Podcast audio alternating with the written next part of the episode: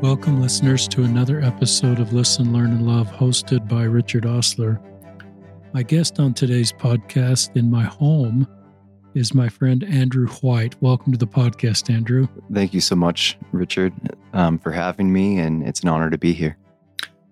This is going to be a really brave, um, tender podcast. I've been looking forward to this. Um, Andrew has gone through He's a convert to the church. He served a mission. He went to BYU and he had incredible, painful experiences as a gay Latter day Saint along the way, which led him to leave the church. And um, that sort of makes sense to me given um, the nature of his experiences. We visited a couple months ago before we recorded this podcast in May, and he told me more of his story. But as part of his story, he told me he was getting rebaptized, and that indeed did happen. He'll talk about that. It, he was rebaptized on June 10th, 2023. We're recording this podcast on his 29th birthday on July 2nd. Happy birthday, Andrew. Thank you so much. Um, so, this is, you know, Andrew said the prayer before we started, and it was a really heartfelt prayer. And part of the reason he wanted to do this podcast is to help younger um, LGBTQ people that may um, be walking a similar road and maybe feeling feelings of not worth or suicide or having difficult things happening around them, even potentially from their own faith community, and how he navigated that. I told Andrew before we recorded, if I had gone through the things he had gone through, I'm not sure I would ever come back to the church. Um, and um, but yet Andrew has figured out a way to do that, and that may not be everybody's story, but I recognize a lot of people have what I would call church generated trauma. And the source of their pain comes from the church that they have a testimony of. And that gets really complicated. And a lot of those people still have a fundamental testimony of the restored doctrine, but want to get through the church generated trauma. And Andrew's been able to do that. It's probably not completely at the finish line. He'll probably talk about how he can still get triggered. Um, but it's just a remarkable story. One of the bravest men I know with one of the most remarkable stories. So he's just going to go linear. He's 29. He's probably going to talk about joining the church, serving a mission, going to BYU, mm-hmm. getting kicked out of BYU, leaving the church, and um, his road to join the rejoin the church and be rebaptized, and wonderful people along the way that have helped him.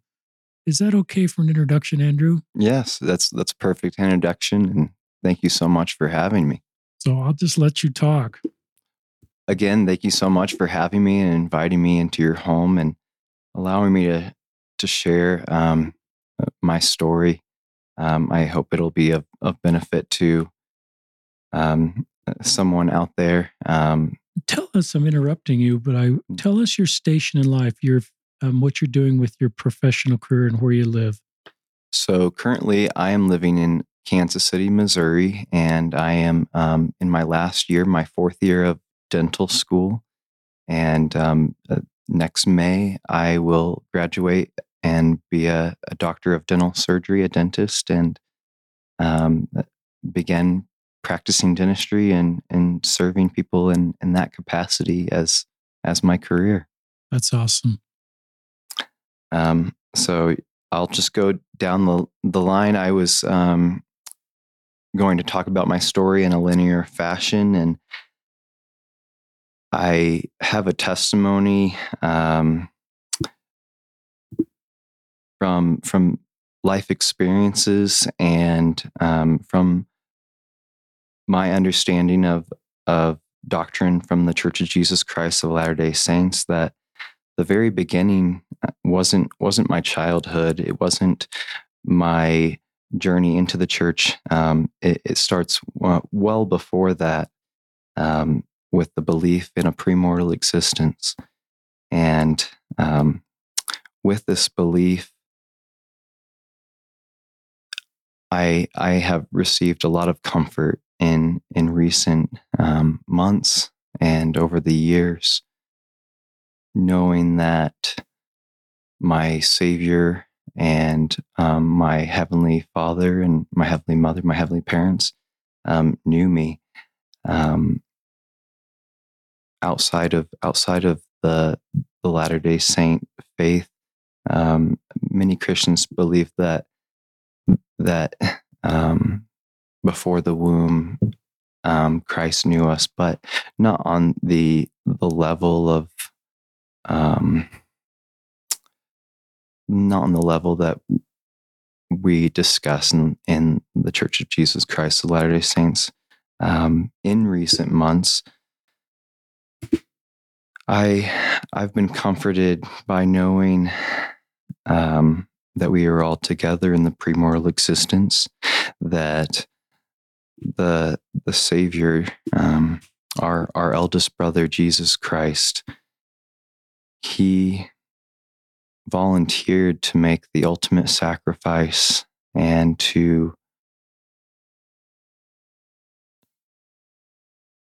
to to give his all that he may understand all of his brothers and sisters all of the children of our heavenly parents and in recent months i have developed my own belief that after seeing christ volunteer to do such a miraculous and extraordinary thing. I wonder if if we felt compelled to to volunteer ourselves to do something, knowing that we would never measure up, but at least try to. Um, and and with that, um, I, I wonder if we volunteered to make certain sacrifices in this life that we may be able to understand some of God's children, um, since Christ made the ultimate sacrifice to understand all of, of our Heavenly Parents' children. Um, looking back throughout my life and seeing the experiences that I've had, good, bad, and ugly, I I know that there are certain aspects of my life that would have never happened and people I would have never met had my life not come with the trials or the um, events that that it did.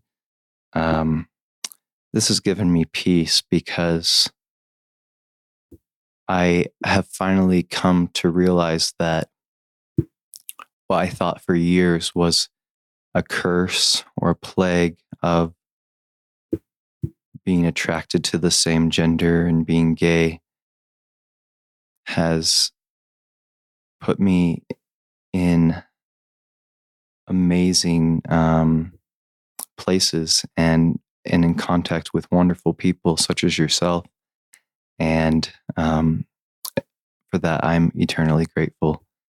Um, I I know that there are countless people I would have never met had my life been heteronormative or simpler. Um, so so with that has come healing. Um, I'm also extremely grateful um, for the foundation that was laid for my life before I was even born.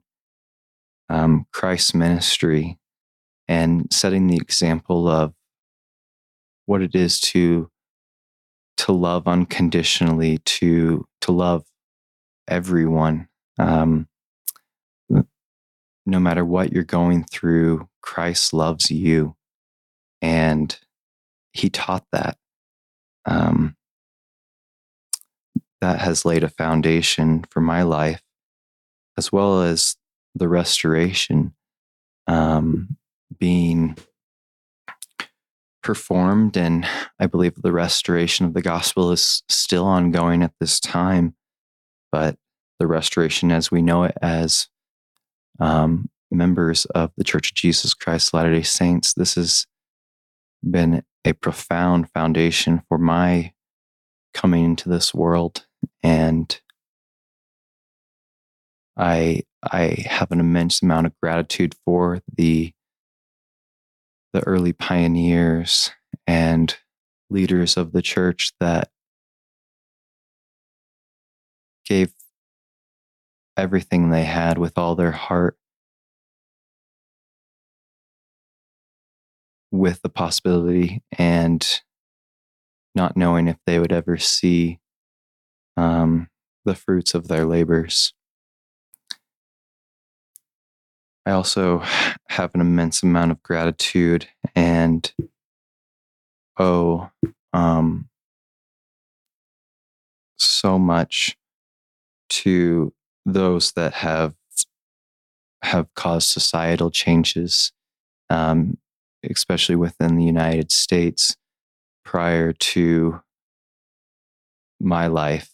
Um, those that that fought for for civil rights um, for all people in in the 50s and the 60s and um, the lgbtq individuals that came before me that stood up for equality and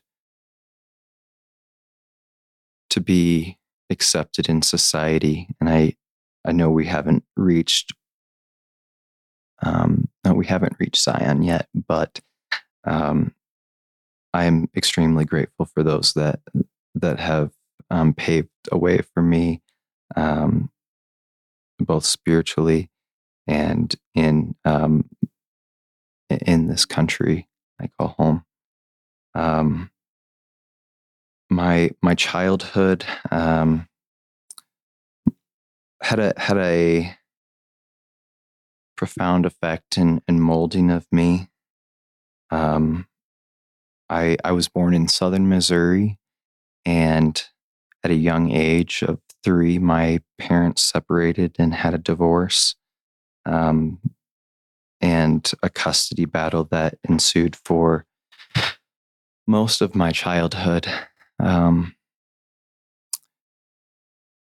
I owe so much to my my father, my dad, who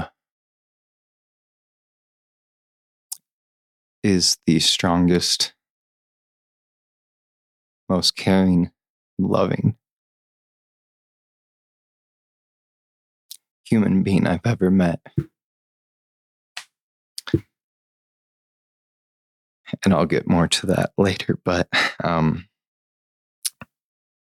just how much love he gave. And I have one other sibling, an older sister, um, the strength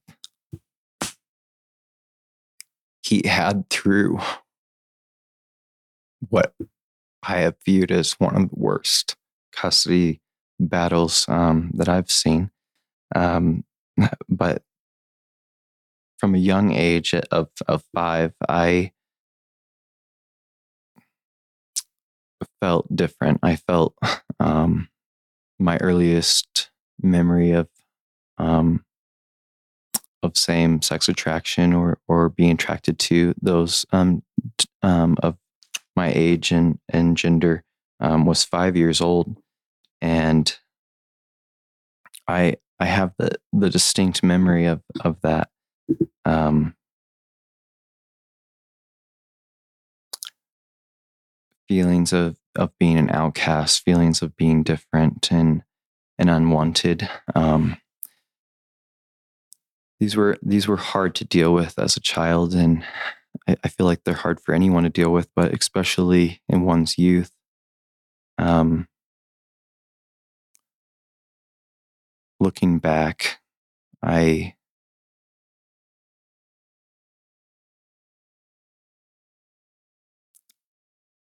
the memories are the memories are clear but it's almost like watching someone else's life or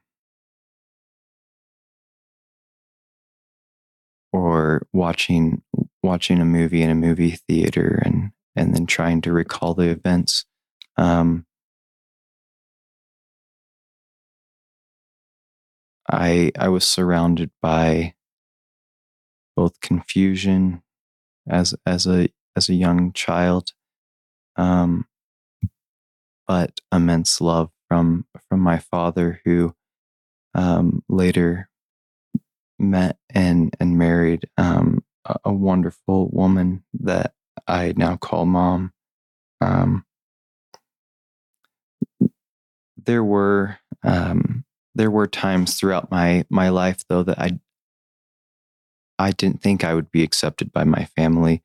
Um, subtleties from watching television or movies and comments made um, around around the house or um, at family gatherings and, and amongst friends that um, I didn't think when I came out um, that I would I would be welcomed or accepted. Um, I was raised Baptist in the Baptist church, um, and um, the woman that um, my biological mother, um, her family is Baptist, um, devout Baptist, and um, this is how my sister and I were raised until my um, and, and I remained Baptist until I was around 14, 15. Um, there, there were many obstacles and trials throughout my childhood. Um, though I feel healthy and great now, I have had um, a number of of hardships and health battles um, throughout my childhood, and in some ways, those led me to um, the Church of Jesus Christ of Latter Day Saints. Um, when I was 15 years old, I was questioning, um, similar to how Joseph Smith was, which religion was true, if any of them. And I was also coming to a realization um, unwillingly um, receiving the realization um, of my attraction to the same sex. And this was very difficult as a 15 year old um, starting high school.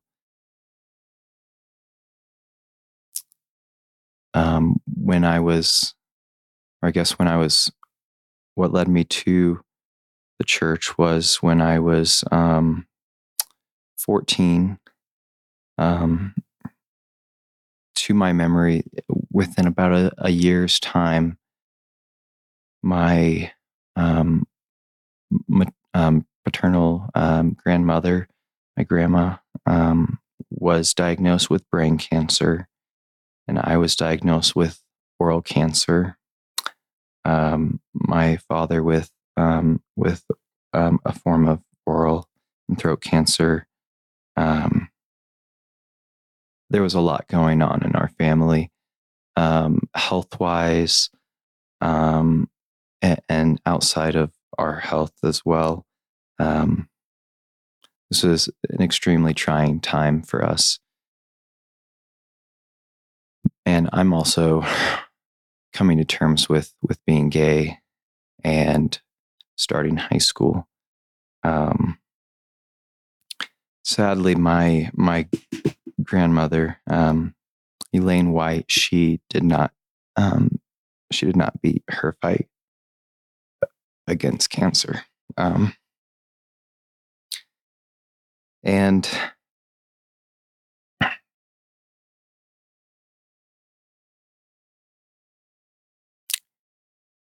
but I'm but I'm extremely happy that she is at peace and and no longer in pain. Um, what what kind of started my journey into the church was actually her funeral. Um, at her funeral, um, like I said, I I was raised Baptist. I had to my memory, never heard of the Church of Jesus Christ of Latter day Saints or um, grew up in the Bible Belt. Everyone was, most everyone was Baptist or Methodist or non denominational at her funeral. Um, she was so beautiful, buried in her um, her in temple um, clothing, and I was quite startled. Um, I I did not understand what she was wearing or why. Um, so, and I also didn't understand why the funeral was being conducted and led by a gentleman that wasn't part of the family that we didn't know. Um, later to come, uh, later to find out, it was her bishop. Um, but I I asked my my dad um, what it was, and he he told me that she was a member of the Church of Jesus Christ of Latter Day Saints. Um, I, I had never known that. Um, flashback before I was born, um, my um, my grandma, um, my grandma White, was um, divorced from her. She divorced her first husband and met my grandpa White, who was um, was born in Ogden, Utah, and had joined the Navy. Had generations of ties to the church. Um, they had gotten married. My grandpa White um, was my my dad and my aunt's stepfather, and he adopted them. Um, and years later, um, they he decided to come back to church and met with the missionaries. Had his wife, my grandma, and my my dad and my two aunts um, meet with the missionaries, and um, they believed in the church and they were baptized and um, converted to the church. Uh, and at, at that time, I believe the, the nearest temple to Missouri was the Salt Lake City Temple. And so they traveled by car out to Salt Lake to be sealed. Um, I, I had never known this until until after my grandmother's passing. Um, for reasons that some of the reasons I know and many reasons I don't know.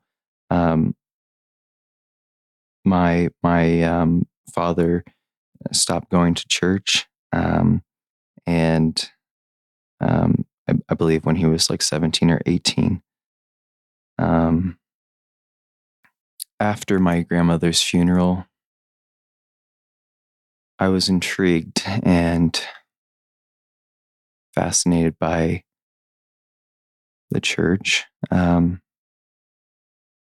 and so I, I asked at that time I was I was kind of investigating churches. I asked my dad if I could go to um, go to the the Latter Day Saint Church, the local Latter Day Saint Church, with him, and he was obliged. And um, and the missionaries there came up to me and asked if if they could I don't know how they phrased it. If they could hang out or or stop by or something, I thought it was just going to be like hanging out or, or something. Um, I was uh, almost 16 at the time. They were 18, 19.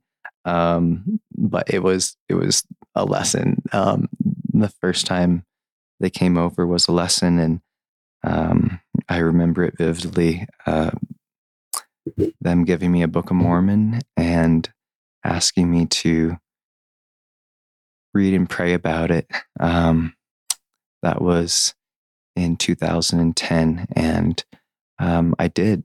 And that night, um, preface, I never remember, uh, used to remember my dreams. I, I couldn't recall anything from them that night. I read and prayed about, read and prayed about the Book of Mormon, and I had the most exquisite, vivid dream um, in which my best friend at the time came to me in the dream and, and told me I would join the Church of Jesus Christ Latter day Saints and I would serve a mission for the Lord. Um, and I woke up remembering it in its entirety. Um, that was before smartphones, but I had an iPod and I re- uh, recorded my dream on an audio recording on my iPod, which I still have to this day. Um, uh, the audio recording, not the iPod. Um, and um, I worked on on the process of and the understanding in order to be baptized into the church. I had to meet with church leaders before I could be baptized. Um, with with the mission president, bishop, I believe the stake president, um, which was hard because it was based on a, a baptismal question. Um, and I felt like I was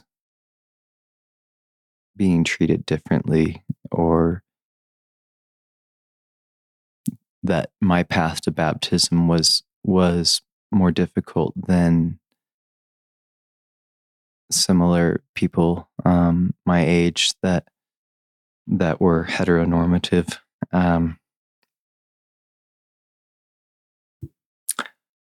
my prayer before getting baptized was that by me coming closer to Christ and showing Him my dedication, um, that He would make me straight.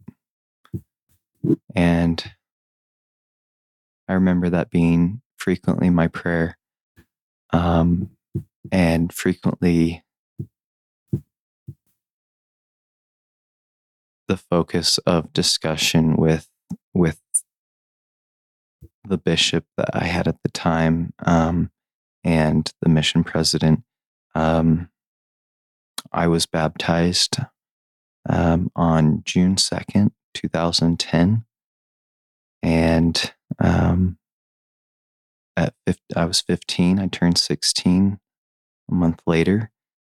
And um, then my path began um, in the church.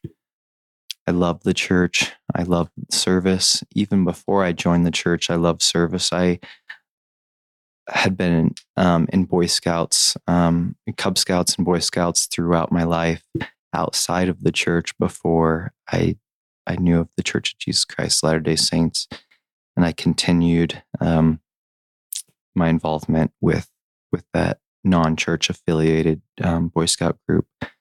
Um, to my dismay, though, after being baptized, I was not straight. Um, and this was a, an internal struggle for me. At this time, um, I hadn't really come out to anyone. Um, the only people in the universe that I had spoken um, to were not by my choosing, but by requirement for me to be baptized, mission president, and my bishop. And um,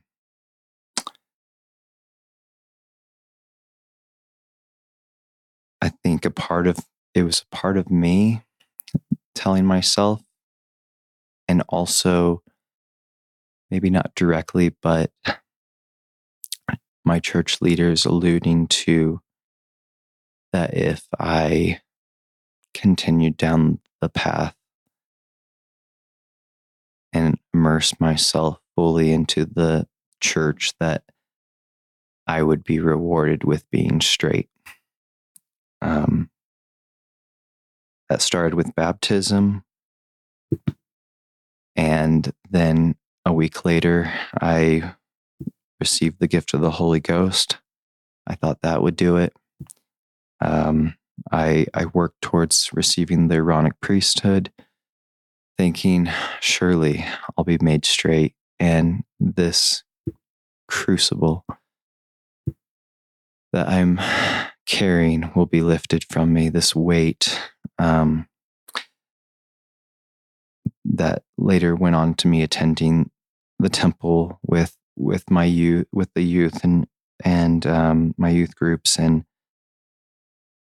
led me on my own to seeking out conversion therapy camps. And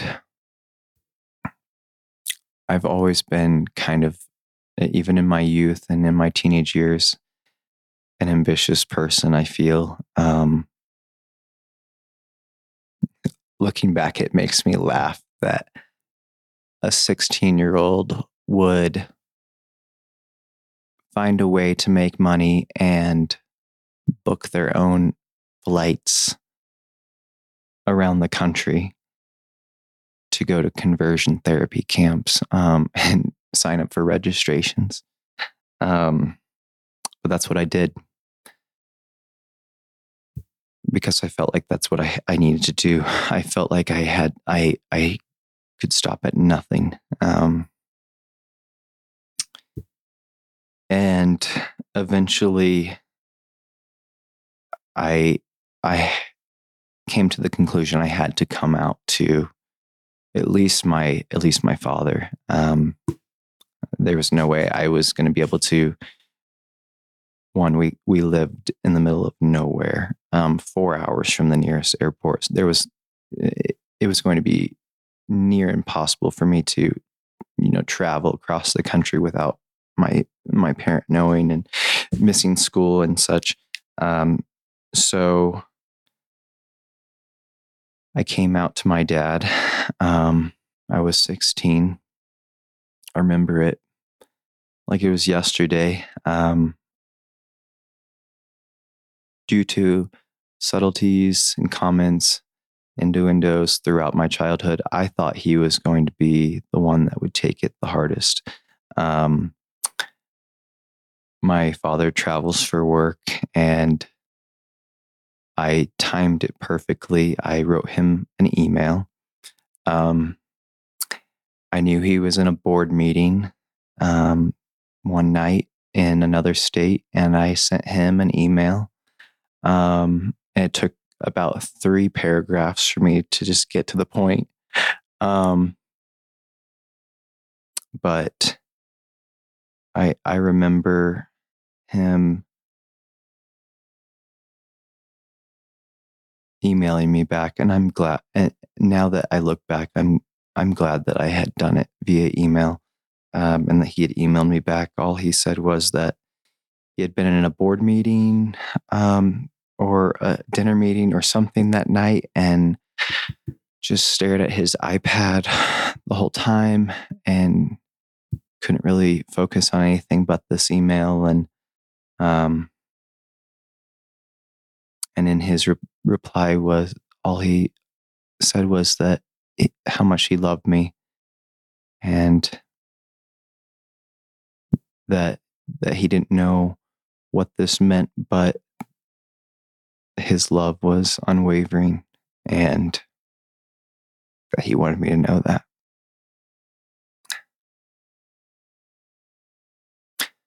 that was powerful to me and uh, he got home a, a couple nights later and uh, i never told him but i heard him walking up the stairs and, and i turned i had actually packed my suitcase in my closet and because um, I, I thought i was surely going to be moving out of the house um, and i heard him walking up the stairs and i turned over in my bed to face away from the door and, and pretend to be asleep. And he walked in and said, I don't know if you're asleep or awake, but I love you with all my heart. And it's all going to be okay. And then he shut the door, and I remember just staying up and crying and just in awe by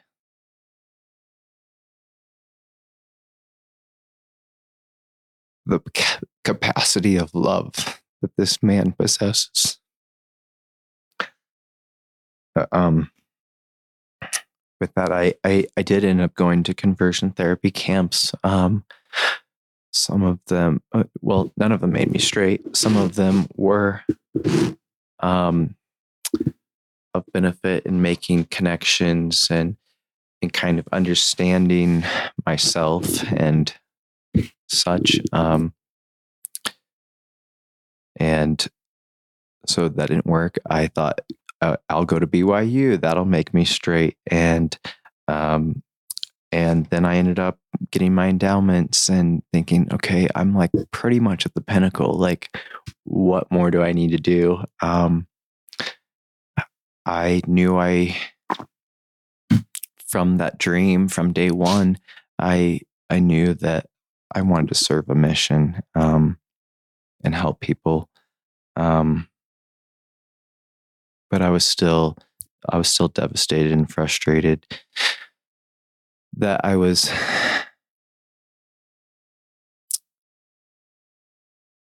not feeling fully embraced or accepted in this gospel that I love so much and was willing to give anything and everything for. Um, I did serve a mission. I was I was called to a, a Spanish speaking mission in Southern California. And I, I've heard this kind of expressed by others that I've spoken to. Um, the the promise and reward of if I serve a mission, God's gonna make me straight. Like that's I give this and this is what I get. Um, and um, the mission was an incredible experience. There are, I have wonderful memories and I have great love for the members and the individuals that were um, interested in the church and for um, a number of, of the missionaries and church leaders that I interacted with but for the most part, it was an extremely painful experience. Um, from day one, I was blindsided the day I got to the MTC. Um, I thought it was going to be this spiritual high and camaraderie, and um, instead, internally, it was mostly met with torment.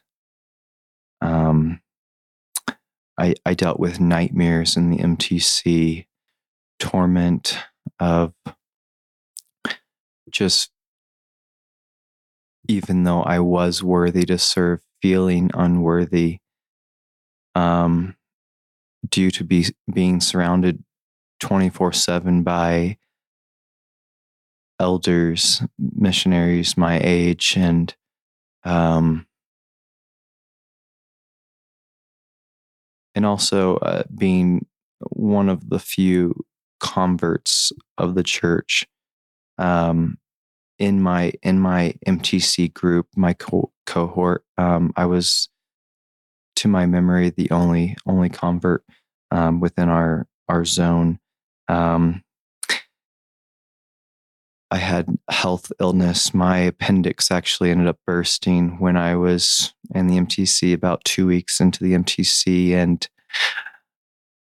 I had to have an appendectomy. I had to have a, my appendix removed um, at the hospital um, in Provo, and I remember waking up to my eh, my MTC companion not being with me and uh, freaking out, kind of. Um, and feeling alone. Um, I had no family uh, around here. I had uh, around Provo and around the MTC. My mission companion was back at the MTC while I was in the hospital for a couple of days. And I just remember feeling trapped. I remember feeling so conflicted because I had such a love for the Savior and for the gospel and a desire to to share that with other people. But the internal struggle i was dealing with and feeling like i was an imposter or unwelcomed or that i was not living an authentic life um, not even an authentic life, just not being an, an authentic me, um, ate at me. Um,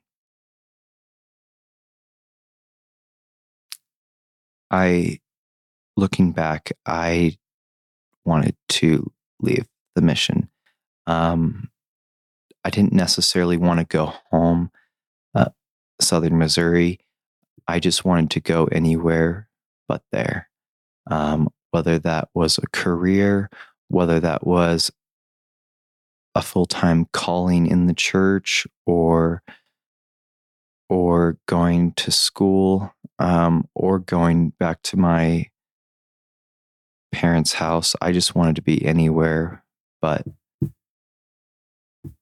where I was at that was causing me so much internal anguish and pain. Um, and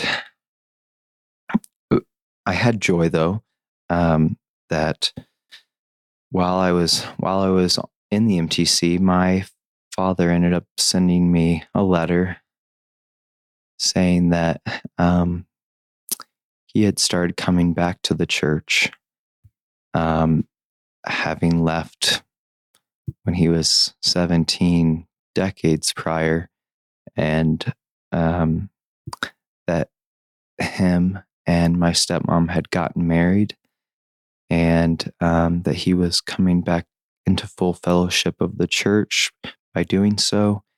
And um, yeah and that he was that he was eager to to serve in some capacity in the church um i did feel I feel trapped in the mtc though and and then going to the mission field um at, at first i had great confidence in my in my ecclesiastical leaders in my church leaders and and i love them dearly. Um I was still surrounded by by elders that we call companions, um, and that that word give, makes me think that we that missionaries call each other companions um, because it's it's the same word that we use, you know, in in marriage and um, that is used all the time in the church of at, in fast and testimony meetings and in talks and in general conference addresses companion. Um, i i had so much love for these missionaries um, especially my companions.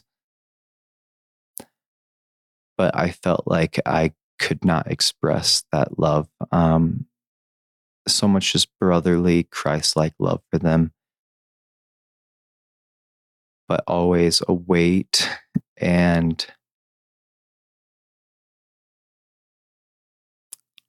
a, a weight and just a fog and just darkness surrounding me that if I, and a fear that if I express to my companions my compassion and love and caring for them that that would give my secret away that that would expose me and that our companionship would go from being one of unity or compassion to one of discomfort and disgust towards me um, and a disconnect of unity. So I, um, I distance myself from my companions in many ways to the extreme. Um, and I'm regretful of that. Um, it, it's been 10 years, but I, I regret the links that many times were subconscious that I went to to distance myself from companions um, that caused animosity and strife. And pushing away the spirit. Um,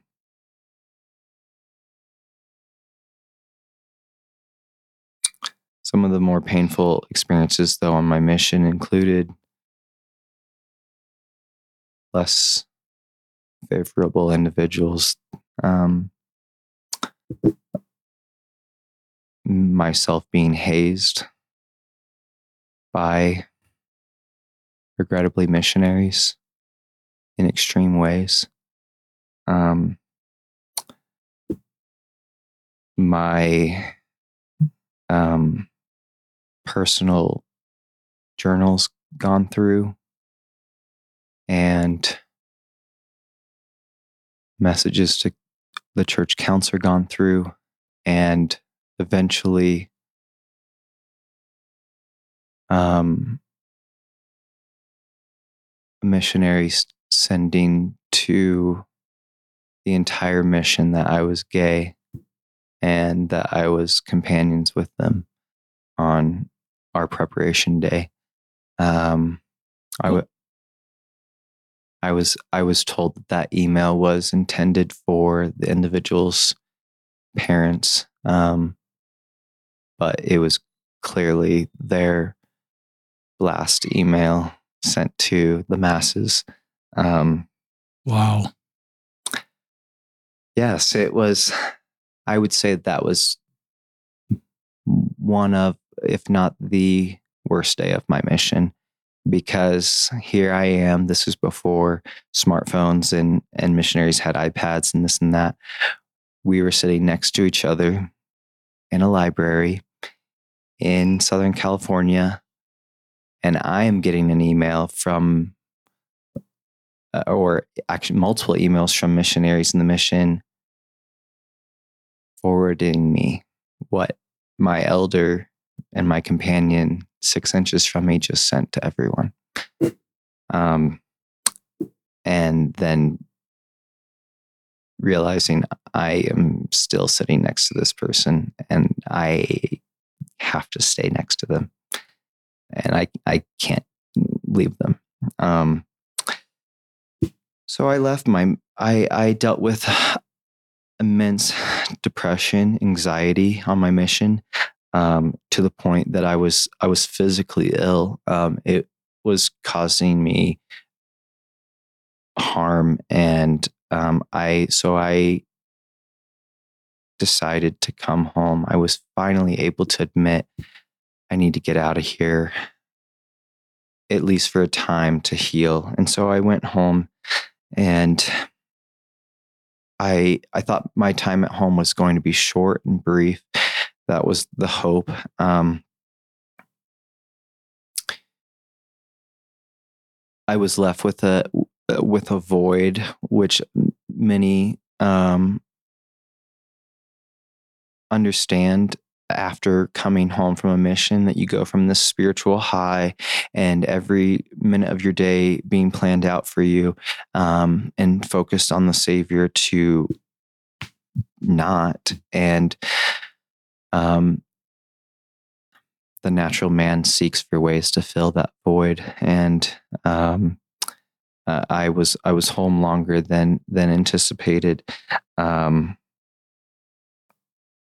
but I, I did return. Um, before I returned, I had I had been asked before I decided to leave the mission to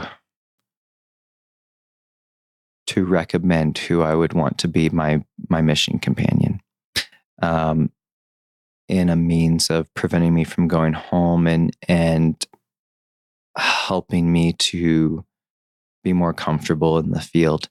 Um, I still ended up coming home. Um, I re- it kept weekly communication with all of my church leaders and men and many of my um, past companions in the mission. Um, but when it was time for me, I was getting ready to go back on in the mission field. I had recommended to one of my church leaders um, a missionary I'd previously served with that I, that him and I were very close and um I felt like we were brothers. There was such a platonic love and Christ like love. I recommended for us to be companions um, once I returned, and I was rebuked um, harshly. Um, I thought that was the end of it. A couple weeks later, I was I was called by a church leader into his office. Super excited, thinking I was going to get I was getting my plane ticket to go back to the mission, and instead was being told that one of my church leaders, the church leader I recommended my um, having um, one of my past mission companions be companions again, that that church leader had um, essentially reported me um, without having ever talked to uh, talking to me. Um, that that church leader had reported me for having a sexual relationship with this elder. Um, I was completely just in shock and devastation. My first um, my first comment was that elder is straight. Um, so uh, how is this happening? And then I was told, no, that elder has same sex attraction like you, and you were companions it was such a devastating blow to to have a church leader accuse me of something such as that when I can I have a, a, a clean conscience that I every minute that I was a missionary, set apart as a missionary, I was serving the Lord and I was even though I was suffering and in pain, and possibly uh, as a result, um, dealing with my own internal struggles, I lived a worthy mission, and I know that. And and for a church leader that I had so much respect and love for, accuse me of something before ever talking to me was just absolutely devastating. And I remember at leaving that meeting I couldn't think about myself. The only thing I could think about, I was, I sat in my car for an hour sobbing and crying.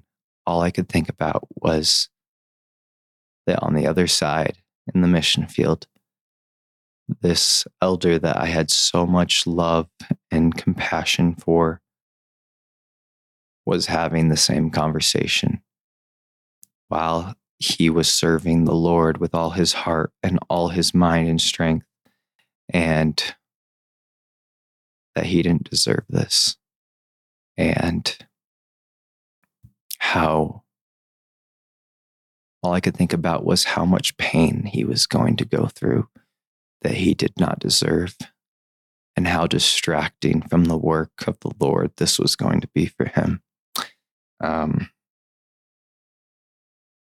I later found out that he he was never he was he never had a meeting. He he was never told and he was never talked to, um, which I'm immensely actually grateful that that never happened because that would have um, been absolutely horrible to experience in the field.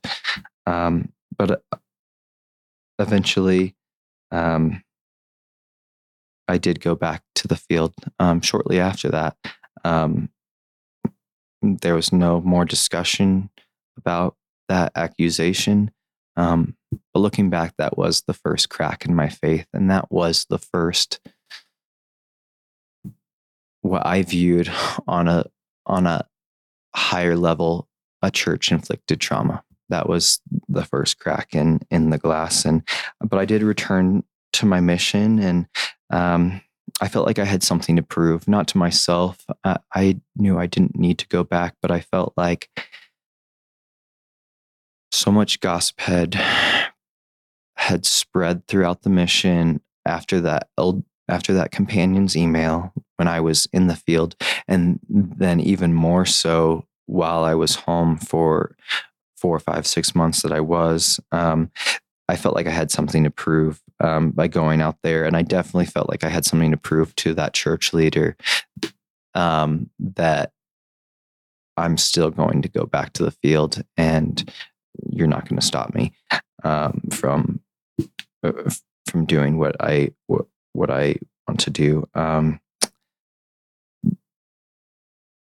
the immense depression came back when I when I returned to the field, um, and I didn't I didn't stay very long. I I was I believe back in Southern California for like four or five months. Um, but I I felt like I had I had done what I had come there to do, and that Christ had another chapter for me, and um, I was kind of just at a crossroads that a, a crossroads that um, I had two choices: either to leave the mission or leave life. And it was that point. It was to the point that I I didn't want to, you know, take my own life, but I was hoping that while we were riding bikes, a car would hit me, or or something of that sort. Um, that it wouldn't need to be my decision, but that I would be put out of my misery. Um, but fortunately, I I chose the prior choice of of leaving the mission um, and not life, and um, and immediately went to BYU. Um, I'm just reading. I have I have a kind of an outline that I'm reading, and um, I I went to BYU excited for this new chapter of life. Um, I was ecstatic. I I was my my my whole family's not um, Latter Day Saints, uh, and um, my stepmom and I call Utah the mothership. like, um, and I was excited to go to the mothership. I was um, being surrounded by people that shared my faith. And I loved temple work. I was addicted to genealogy work. I was like the only, I was a convert in in my family, and so I was the only one doing genealogy work, uh, and there was a lot to do. And I was just so excited to be going to BYU. Um, at this time, I felt more worthy than ever. Um, but I also felt the pressure soon as um, soon after I arrived at BYU, the pressure of getting married and being straight, and um, this this had a, a, lot of weight, and um, I, I try to focus on my studies, uh, but I I did date women, and I would and I had a good time with with many of the women I went on dates with. I became very close to um, to a to a young lady that I'm still close with and good good friends with, and she's traveled to Kansas City and and visited me, and I've uh, traveled to to visit with her, and we still stay in contact with. Um, but this this pressure eventually ended up making me feel like I had to compensate for something, and and I was I I was at times dishonest with myself. Um, and telling myself more wishful or hopeful thinking than was reality.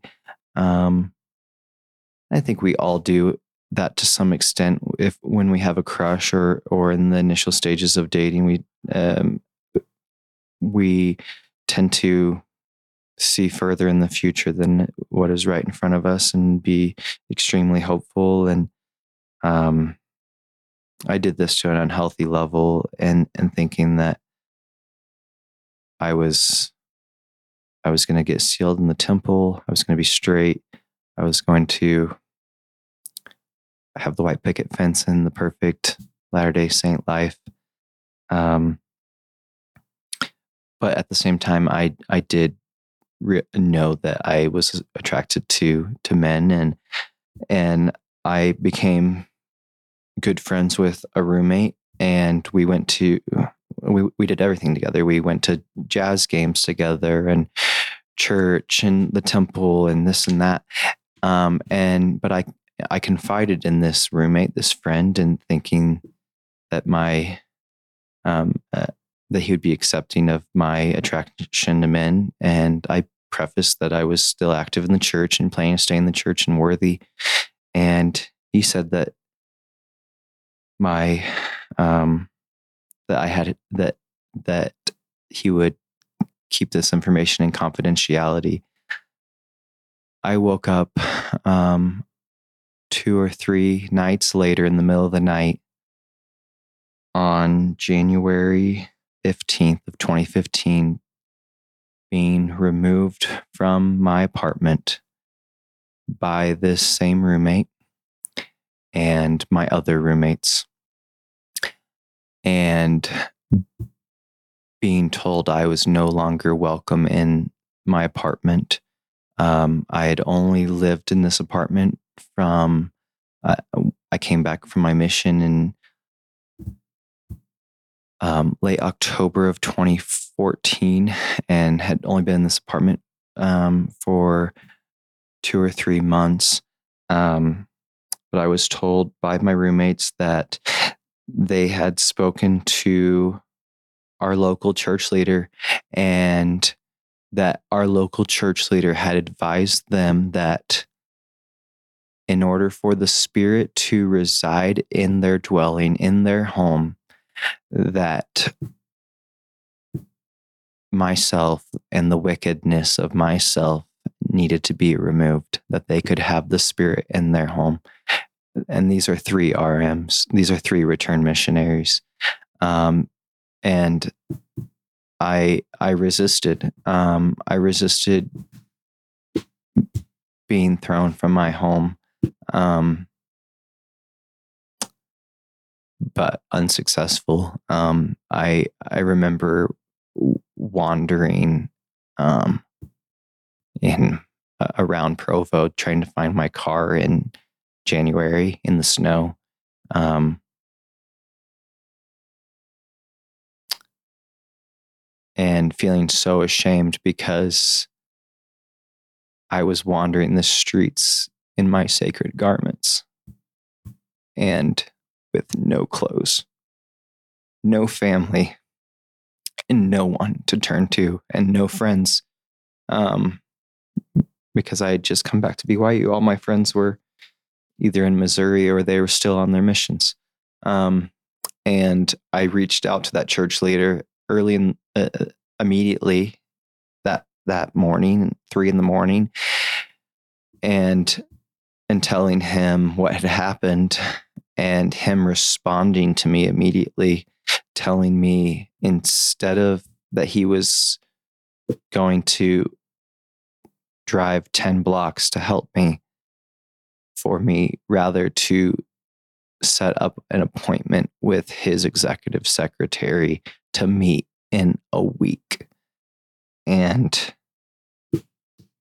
I reported these these roommates and it backfired com- more than I would have ever guessed. Um, I reported them to BYU.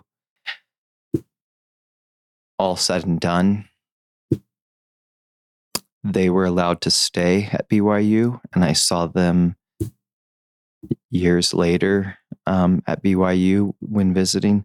Um, they were allowed to stay. All said and done, I was evicted from my apartment, unable to find housing because of the eviction on my record, homeless. I was not expelled, but I was not permitted to enroll in the next semester at BYU. I was fired from my job at BYU. My um, my process of becoming a Provo Temple worker was severed. Um, I was released from my callings. I tried to stay in Utah and be surrounded by Latter day Saints. I was still holding out that there was a place for me in Zion and in the church. And I was trying to transfer to UVU or the U of U. And I don't think I would have had a problem getting in with academics. Um, but BYU would not release my transcripts. They wouldn't release my transcripts. I I couldn't. I never got an answer why. Um, and so, in order for me to to kind of get my life back on track, I had to I had to um, get involved with legal action and uh, mostly just so I wasn't homeless, mostly just so I could apply to live in an apartment and be accepted. Um, this blew up even further because um, because it ended up being in local and somewhat national news articles. Um, uh, scouts for newspapers ended up getting a hold of the records at, at the um, county courthouse. And I remember just every day telling myself it's it's you know the church is true it, it, the people are uh, you know some people there's some bad apples and what what we tell ourselves of you know it's not everyone and it's not about the people it's about the church it's about the gospel. And it ended up being in the paper i went from having um, about 1500 friends and being very social very active in the church to my story being in the byu paper my entire ward getting a hold of it at BYU and stake, um, missionaries and this and that. And going from 1,500 Facebook friends, which I, you know, isn't a, a true indicator of, of friendship, but within a week, 1,500 Facebook friends to 300 friends of people blocking me and deleting me because I um, just attempted to get my life back on track. Um, at this point, I was just in so much pain. Um, and I was planning on suicide. Um, I, I, I had specifics. I had already planned everything out, the date and everything. Um,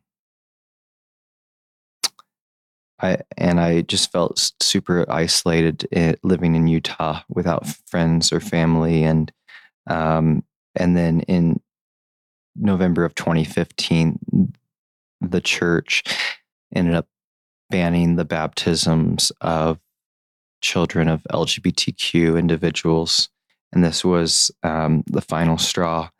And I knew I I needed to get out of Utah. Um, and the church.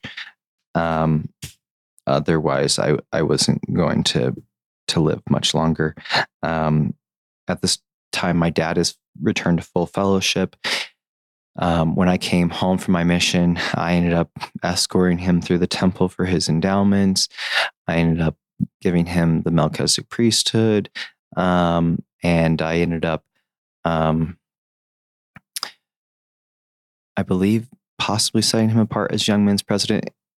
He ended up becoming Young Men's president while I was dealing with all this in in Utah and at BYU. He was Young Men's president, and I remember telling uh, uh, telling him I needed to move back, and him.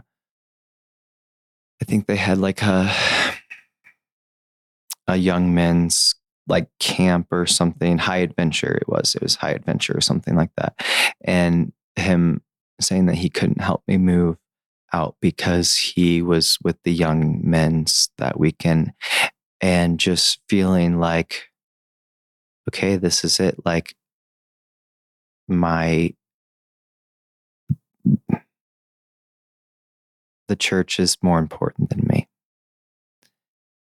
and feeling isolated and i reached out to his bishop and and implored him to release my dad as young men's president he and he didn't um, but i ended up moving moving to kansas city and starting a new life um, and my life was filled with happiness and joy. I had this huge weight off my shoulders. Um, I did request my records and my covenants to be annulled um, in um, April of 2016 um, after the banning of of the banning the baptisms of children um, of LGBTQ individuals. But I moved to Kansas City and started a new life, and it was filled with such happiness. Um, I made so many friends and became so social again,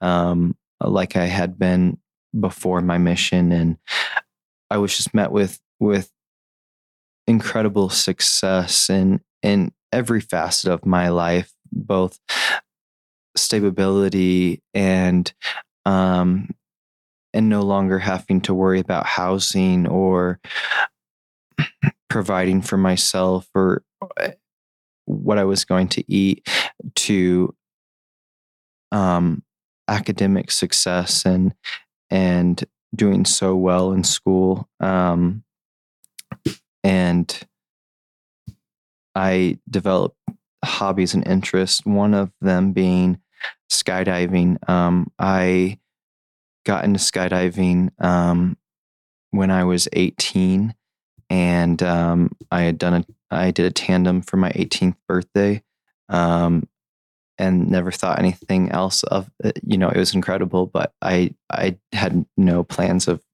doing it again. Um, went on my mission and such, and and then had the opportunity to get into skydiving and learn that it was a hobby and not just a one time thing and that I could be good at it and and possibly make money doing it. Um, and so I, I got into skydiving and um, this brought me such community. It's a very tight knit community, uh, um, skydivers and uh, loving and compassionate. And I've I've never met such a group of Christ-like individuals as as skydivers, and um, it brought me peace. Um, I felt I felt like I could forget my studies and my worries of life and just be one with God and nature and the universe when I when I was free falling and um, and so with that, I I felt like that hobby of skydiving and and also um, I began traveling quite a bit. Um, brought me closer, brought me in some ways um, close to God, and and I feel like that's what I was seeking. I I want to understand all of God's children wherever they live and and I've been afforded the opportunity to to see so many cultures um, all over the world um, and and just see that no matter where we live or what we're doing we're all just trying to find happiness and purpose and and that's beautiful and um, i'm grateful for that. Um, over these years that i wasn't in the church i i was able to come to know myself and and I did fall in love and and um, with with a gentleman, and um, it was pure, and it was.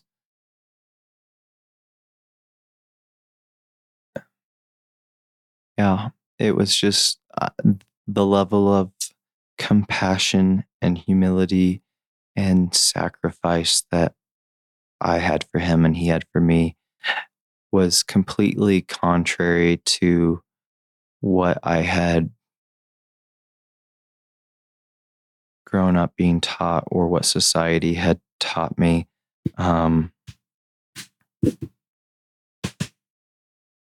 it it was it was what many people in the church how they talk about their relationships with their um, you know opposite sex partners. Um, i ended up having a skydiving accident um, just not being in the right headspace um, a couple of years ago and ended up breaking my leg and my back and was this ended up delaying um, delaying a lot of things in life for me. Um, but I had this this individual by my side um, at the time and to care for me, um, my my ex boyfriend, and he just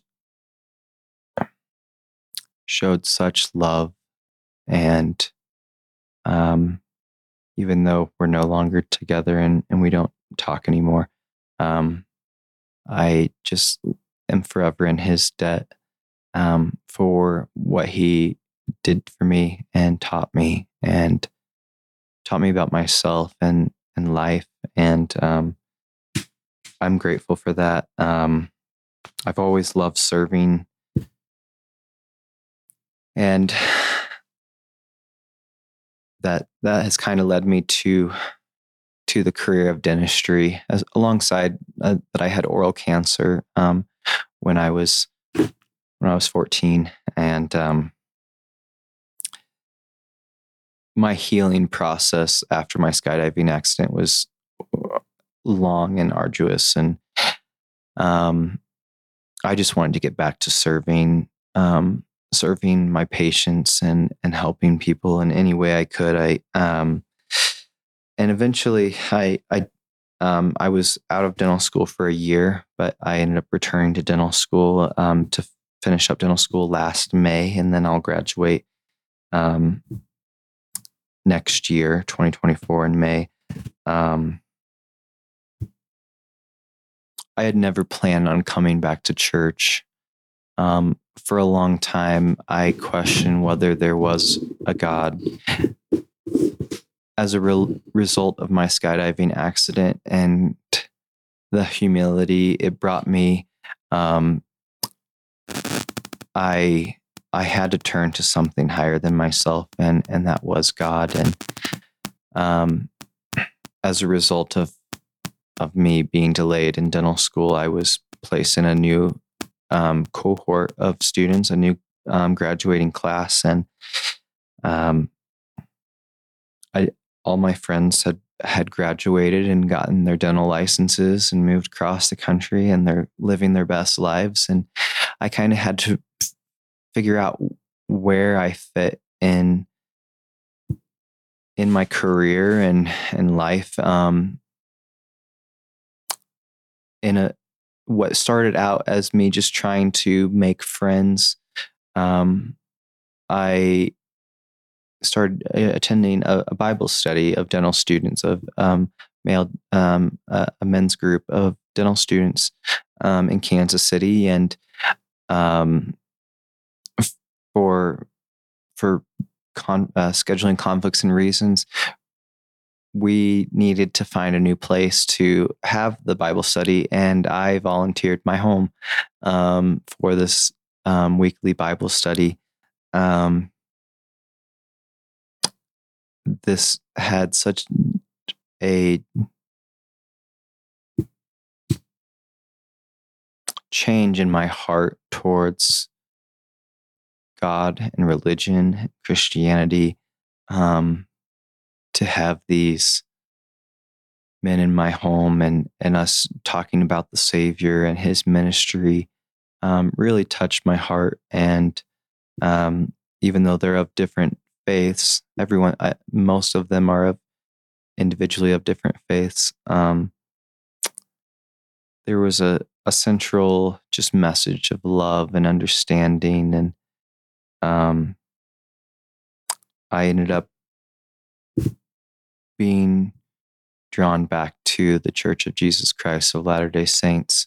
Um, over these years i've been blessed with one of the most incredible friendships and the love of one of the the best people I know, my friend Michael, um, and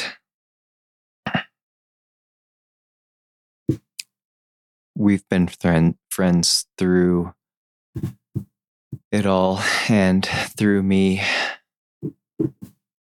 questioning the church to hating the church with passion, and then returning to the church um, I my journey back and to being rebaptized started in February of this year, just a, a few months ago. Um, I planned a trip to visit my friend Michael um, with the intention of him and I just talking about the church and me. And I told him that beforehand. I said, I'm, uh, we'll have fun together and and, and such but the the purpose of the trip was for me to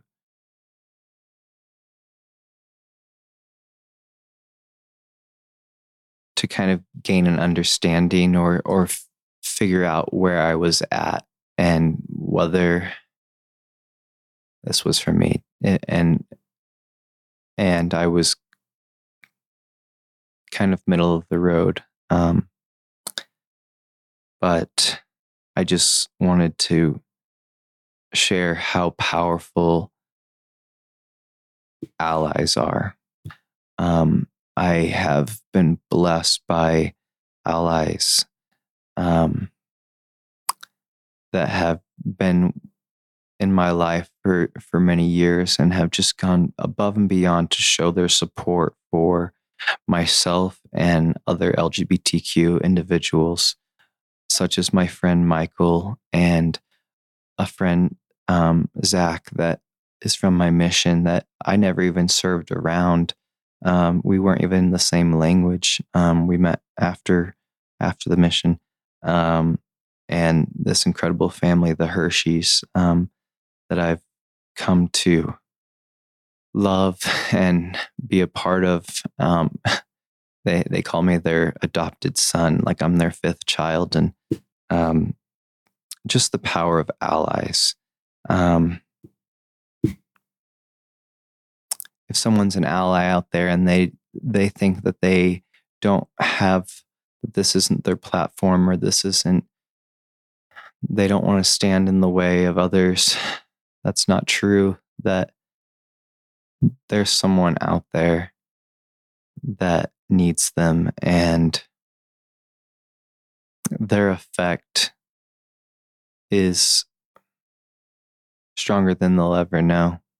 Um, they're not just of support. It's it's just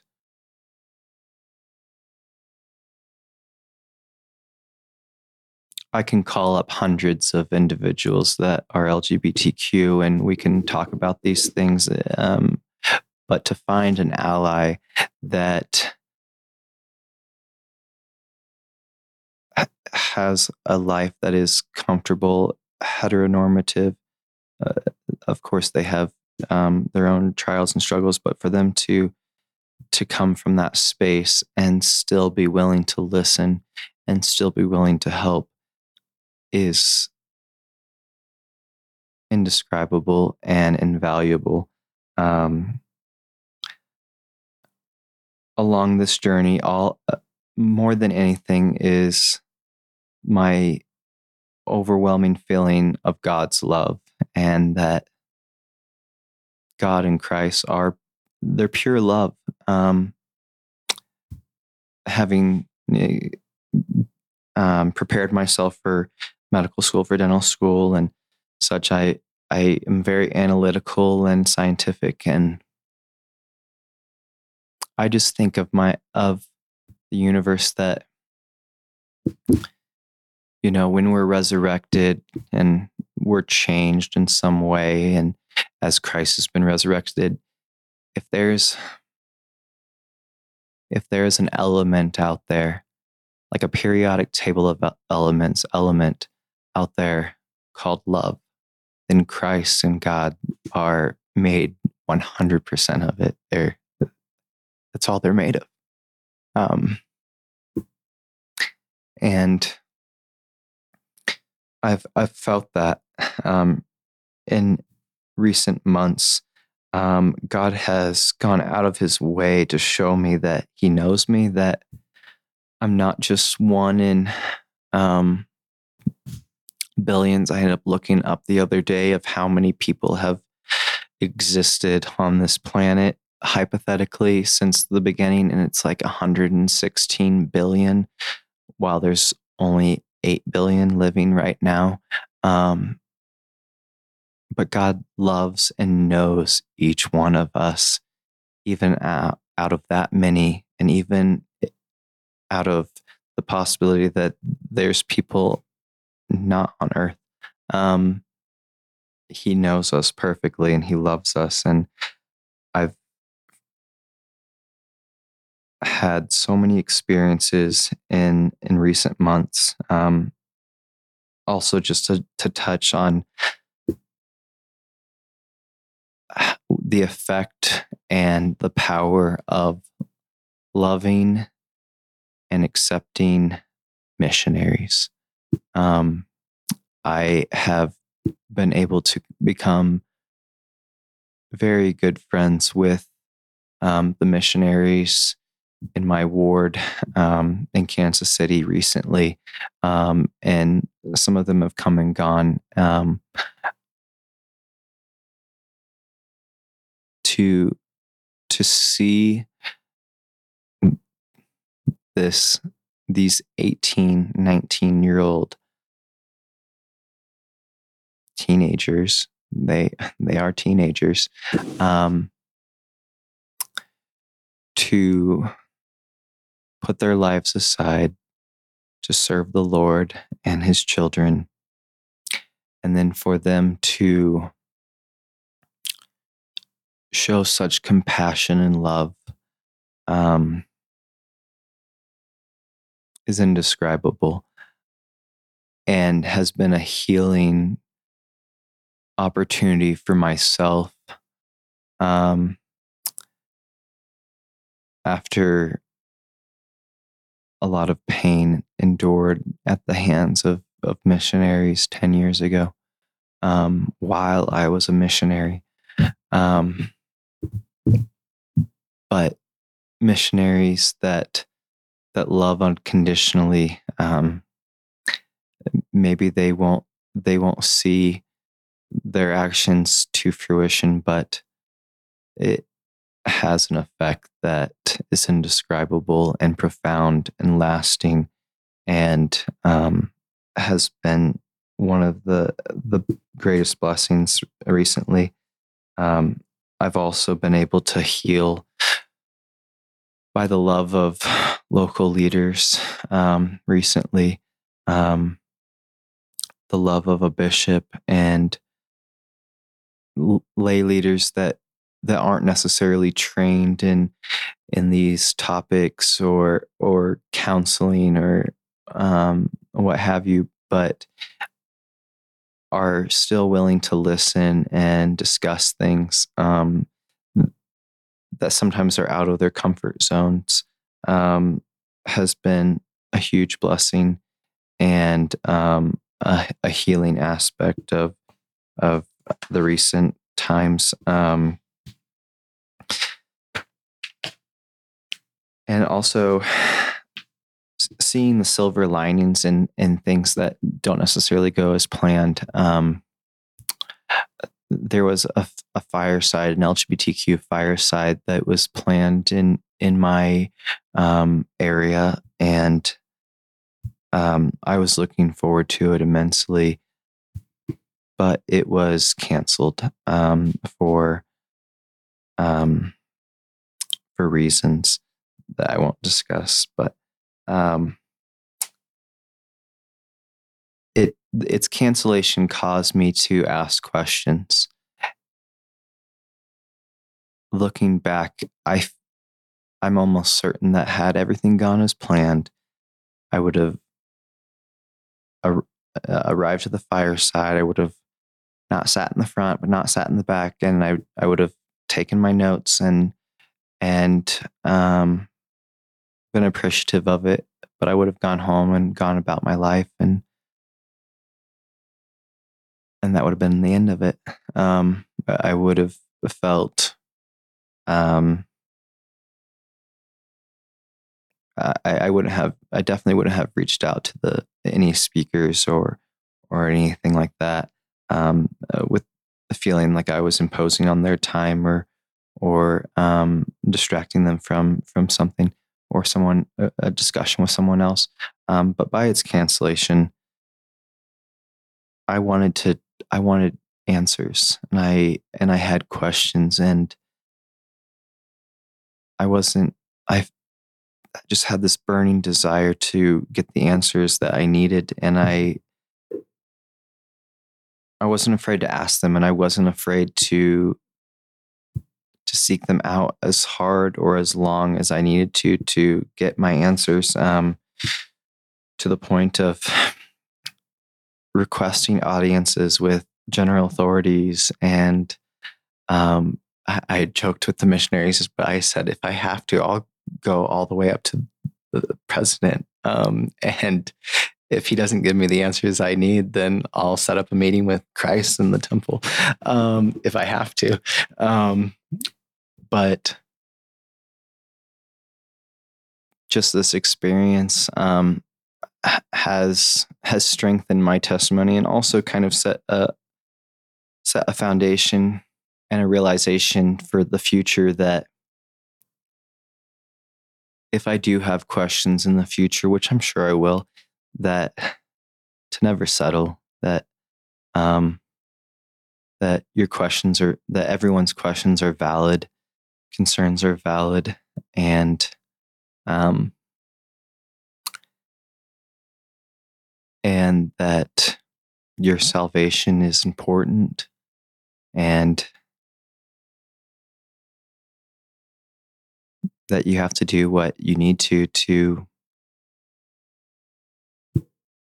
to um, be at peace and um, i'm i feel like i'm more willing to do that now going forward um, i've just been surrounded by so many spiritual experiences in recent months meeting with um, meeting with past church leaders that I was able to reconcile with. Um, the church leader that accused me and reported me of sexual relations with a missionary, um, I was able to reach out to this church leader and and um, kind of refresh his memory of what happened. And he was just filled with such, um, he was so apologetic, so humble, and loving. And um, that has helped me heal from what I viewed as as the first first church inflicted trauma that I experienced, um, healing by by establishing connections with my local church leaders, um, due to me seeking answers, I I was able to meet with three um, general authorities in in a week span. Um, that was the week before my baptism, and somehow um, having the opportunity to to meet an apostle, um, I I was contacted that um, an apostle was was traveling to my small hometown in the middle of nowhere, four hours from the nearest city, and um, reaching out. I reached out in the middle of the night to the the local leadership, not expecting anyone to read my messages or hear um, hear from from anyone. Um, one of the church leaders ended up responding to me at like three in the morning, um, and responded to me kind of giving a synopsis of me what I had gone through and that I was coming back to church. Um, I was able to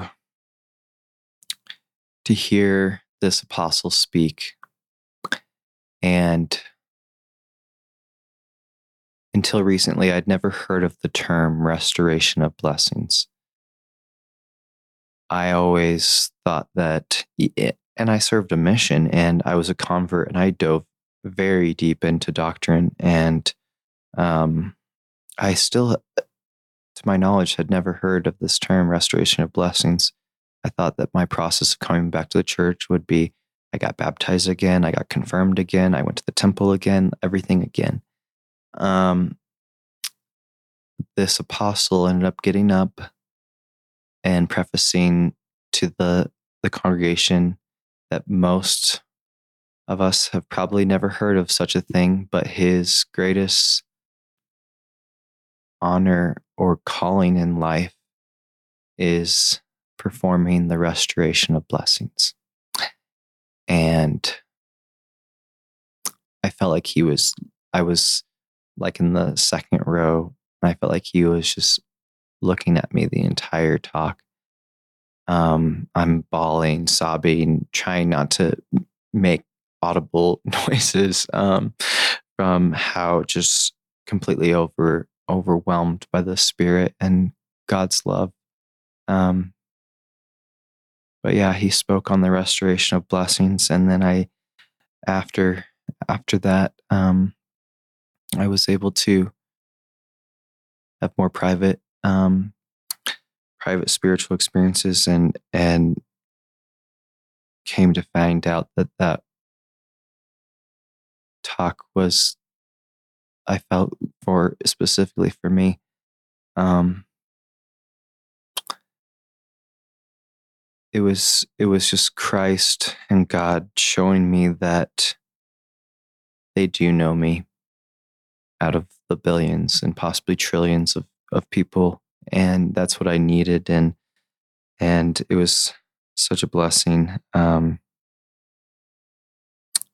I'm I'm uplifted and grateful for all these experiences that that prepared me for baptism um, and so I I was baptized rebaptized um, into the Church of Jesus Christ of Latter Day Saints on um, June 10th um, by my friend Michael, um, who I've been friends with since we met at an EFY over a decade ago um, when we were teenagers. And um, it was the most beautiful day I've ever experienced. It was so simple I didn't tell really anyone that I was getting baptized. Um, I didn't invite anyone.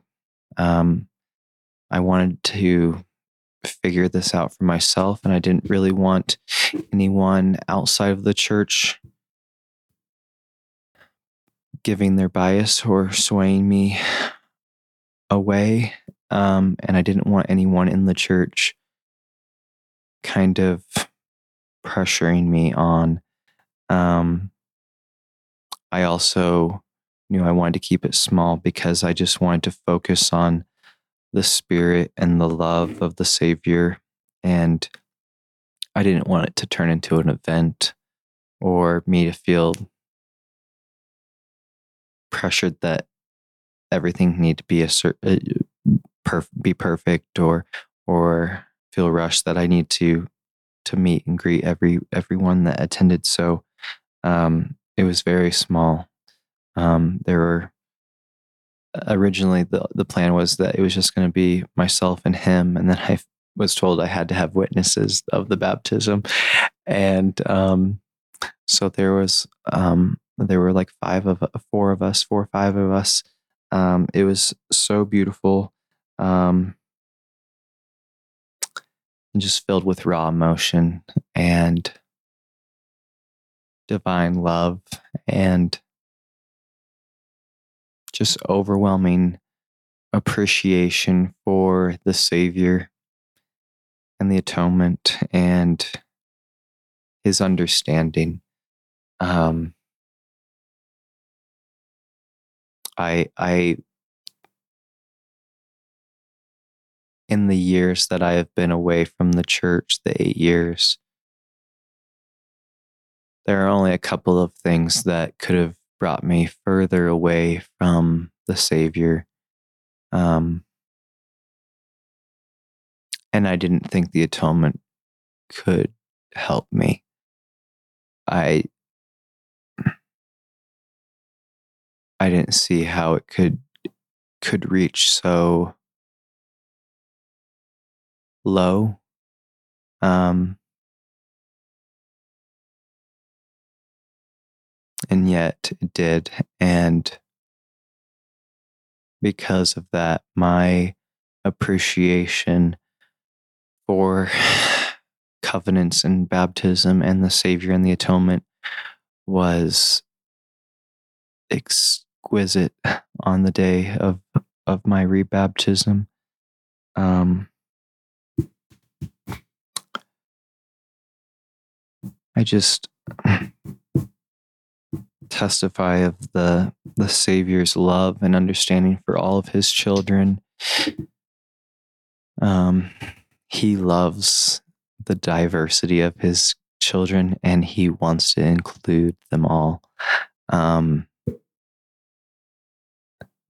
that that all are welcome and and all are loved equally no matter where they come from or what they've done, what they've done against him or themselves or other of God's children, or what they've done for the church, he loves them all equally. And um, I feel blessed now to to have the experience of being gay and I never thought I would say those words. Um,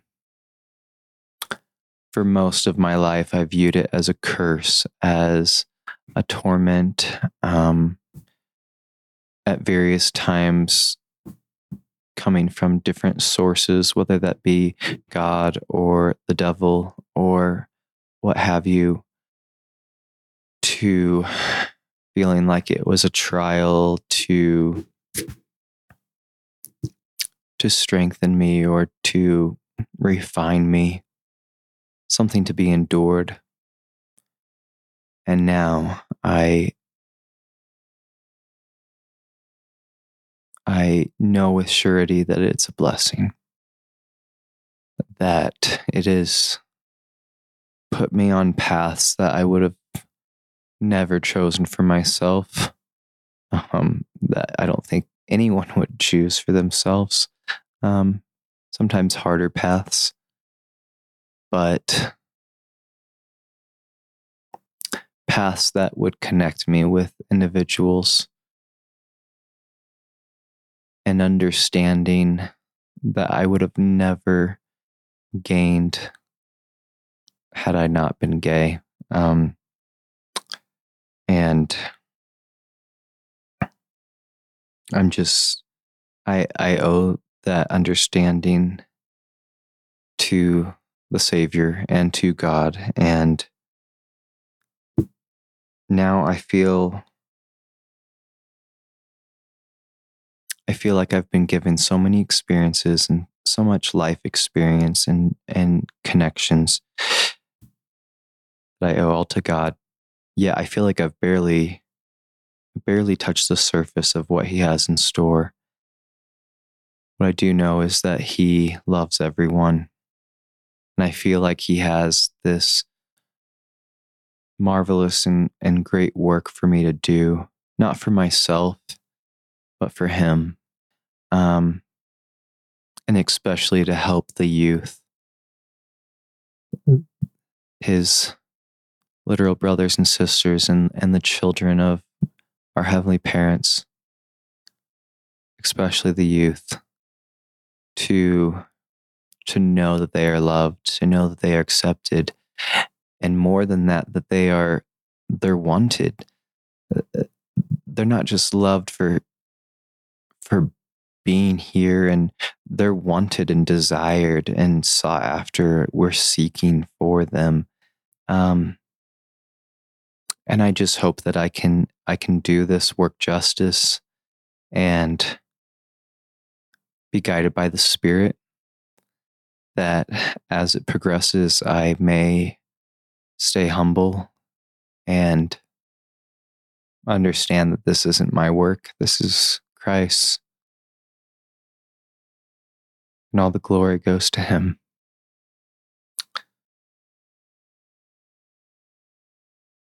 We have a lot to do, and and whatever I can do to help expand the tent, expand the the the borders of Zion and so all feel like they are welcome and have room to breathe in this tent we call home. Um, that is my prayer. And I don't know where life will take me, where Christ will take me, or my own feet will take me. All I know is where I'm at now, and I am happy. More happy than ever. And I feel like I have more purpose than ever. Serving both during the day in my career of helping individuals in my career of dentistry and, and bringing peace and comfort to those that I serve in that capacity. And and also outside of my career within the church and outside the church um, we're all God's children not just the ones in the church and I hope that all of God's children, especially the LGBTQ youth, know they are loved. And that's all I have to say. Andrew, um, I'm just, oops, listeners, let me get my volume right. I'm just so deeply moved. And I know there's a lot of listeners that are deeply moved and will reach out to you. And um, there's everyone that reaches out to you, there's probably a thousand that feel the same way. This is this is just sacred ground for you to share your story on this platform about your journey is just sacred ground. Spirit that I feel we, you know, I had tears in my eyes a couple times during the podcast and um, you're really spiritually mature. You've navigated incredibly complex complex things, and you've come back to the church. And you know, listeners, there's some things that I wrote down that may be the same ones you wrote down. I love this idea that your old self and the old school of thought was you'd be rewarded for being straight. You said that earlier in the podcast, and then I wrote down what you said at the end of the podcast. Um, now I'm at the blessing of being gay. What a 180 that is. Mm-hmm. and I love that. And I love that you grow up in a heteronormative world with lots of negative things being said about gay people, and it's pretty logical you'd want to be straight. And um, everybody I've met with wants to be straight, but a lot of them get to where you are, and you'll help other people see it this way the blessing of being gay. And our world is better off with you being here, Andrew, and you being gay. Um, that's part of the needed beautiful diversity. Your life mission, um, including being gay, I think accomplishes more for you and your life mission than being straight. We need straight people, we need gay people. I'm not trying to elevate one over the other, but we need both. Mm-hmm. And you so beautifully articulate that in this long journey. I love your friends. I love Michael.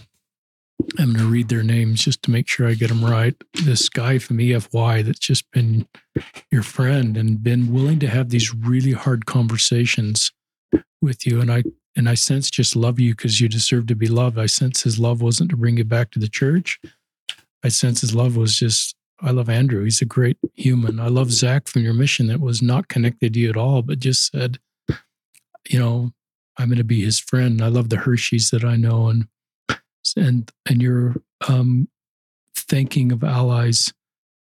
Um, I love some of these things you went through. Like I felt like I was an imposter, and just the tension of wondering, you know, because you're not open, mm-hmm. and just being an imposter.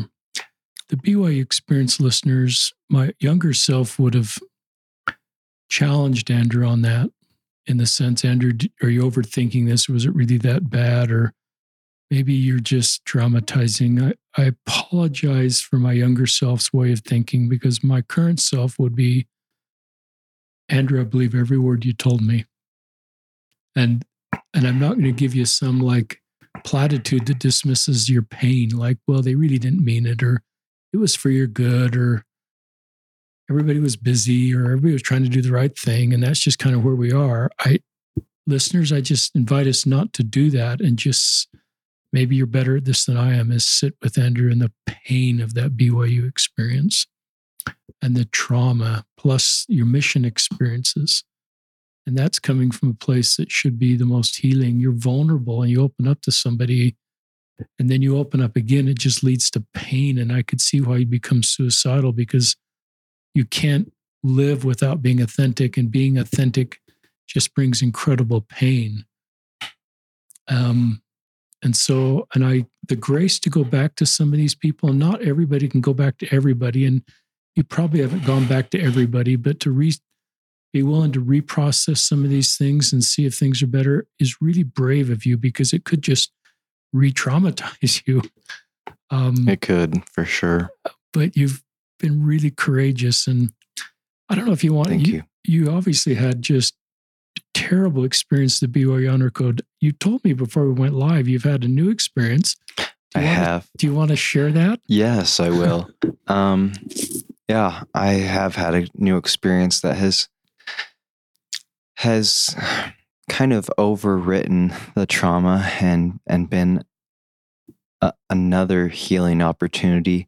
Um, I had the honor of reaching out to and and meeting with um, a current administrator of of BYU's Honor Code office, Ben Schilaty, and meeting with him for some time the day before I was rebaptized. Um, stepping foot onto Brigham Young University was was triggering of itself, and then to be in the BYU Honor Code office where I kind of was forced to spill and to share parts of myself that I was not ready to divulge yet. Um, and have it be such a place of trauma me being able to meet with uh, Mr. Schilaty um, in that space and and seeing the change in the atmosphere brought me immense peace and, and I expressed this to him when we met um, that the honor code office has um, and, and, those present within it have have completely changed since I um, my encounters um, back in 2015, um, eight years ago, over eight years ago, and um, and that brought me such joy. Um, it brought me such joy to see someone such as Ben Schilaty in such a capacity, and um, there are countless of others like him. I that I could list by name and go on and on about. Um, and to see that that those above them have appointed them to such positions, knowing that they are LGBTQ and Latter day Saint, shows to me that we haven't reached Zion, but we have made progress, even if sometimes we take some steps back. Um, the church that I felt so unaccepted in 10 years ago is not the same church today. And, and I owe that to individuals such as yourself, Mr. Schilaty, and countless others um,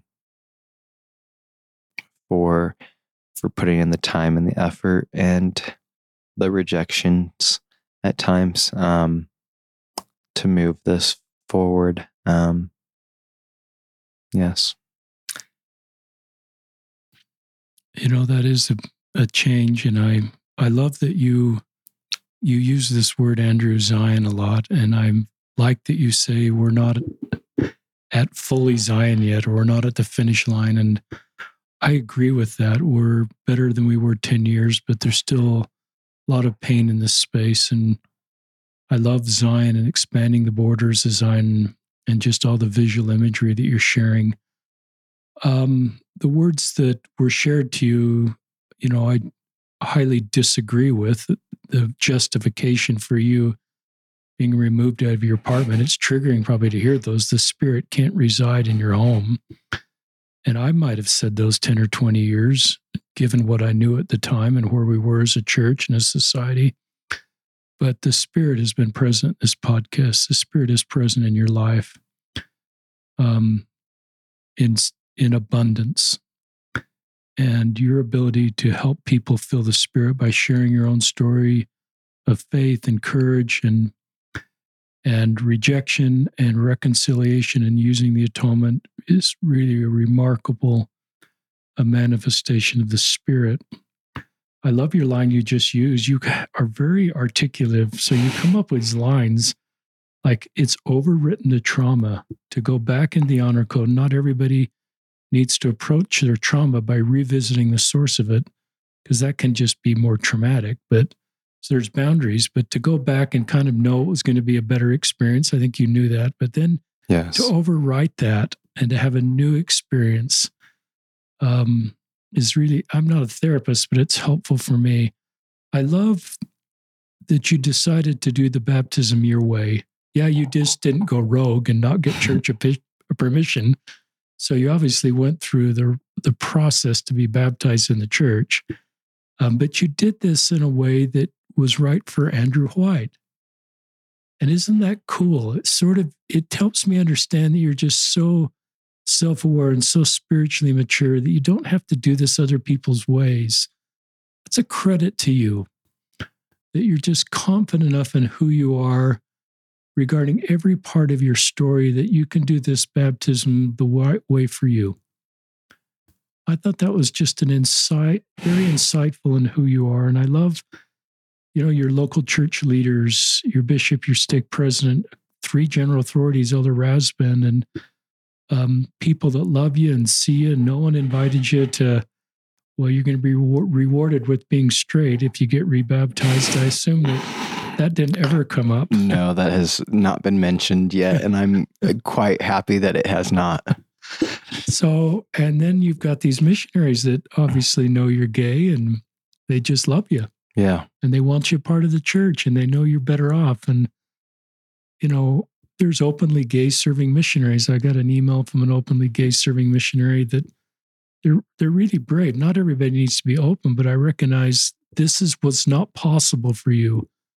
Um, but some companions are glad their companions not straight because they realize they can reach more people, and they can their combined life experiences um, help complement each other in a way to bring the gospel to more people.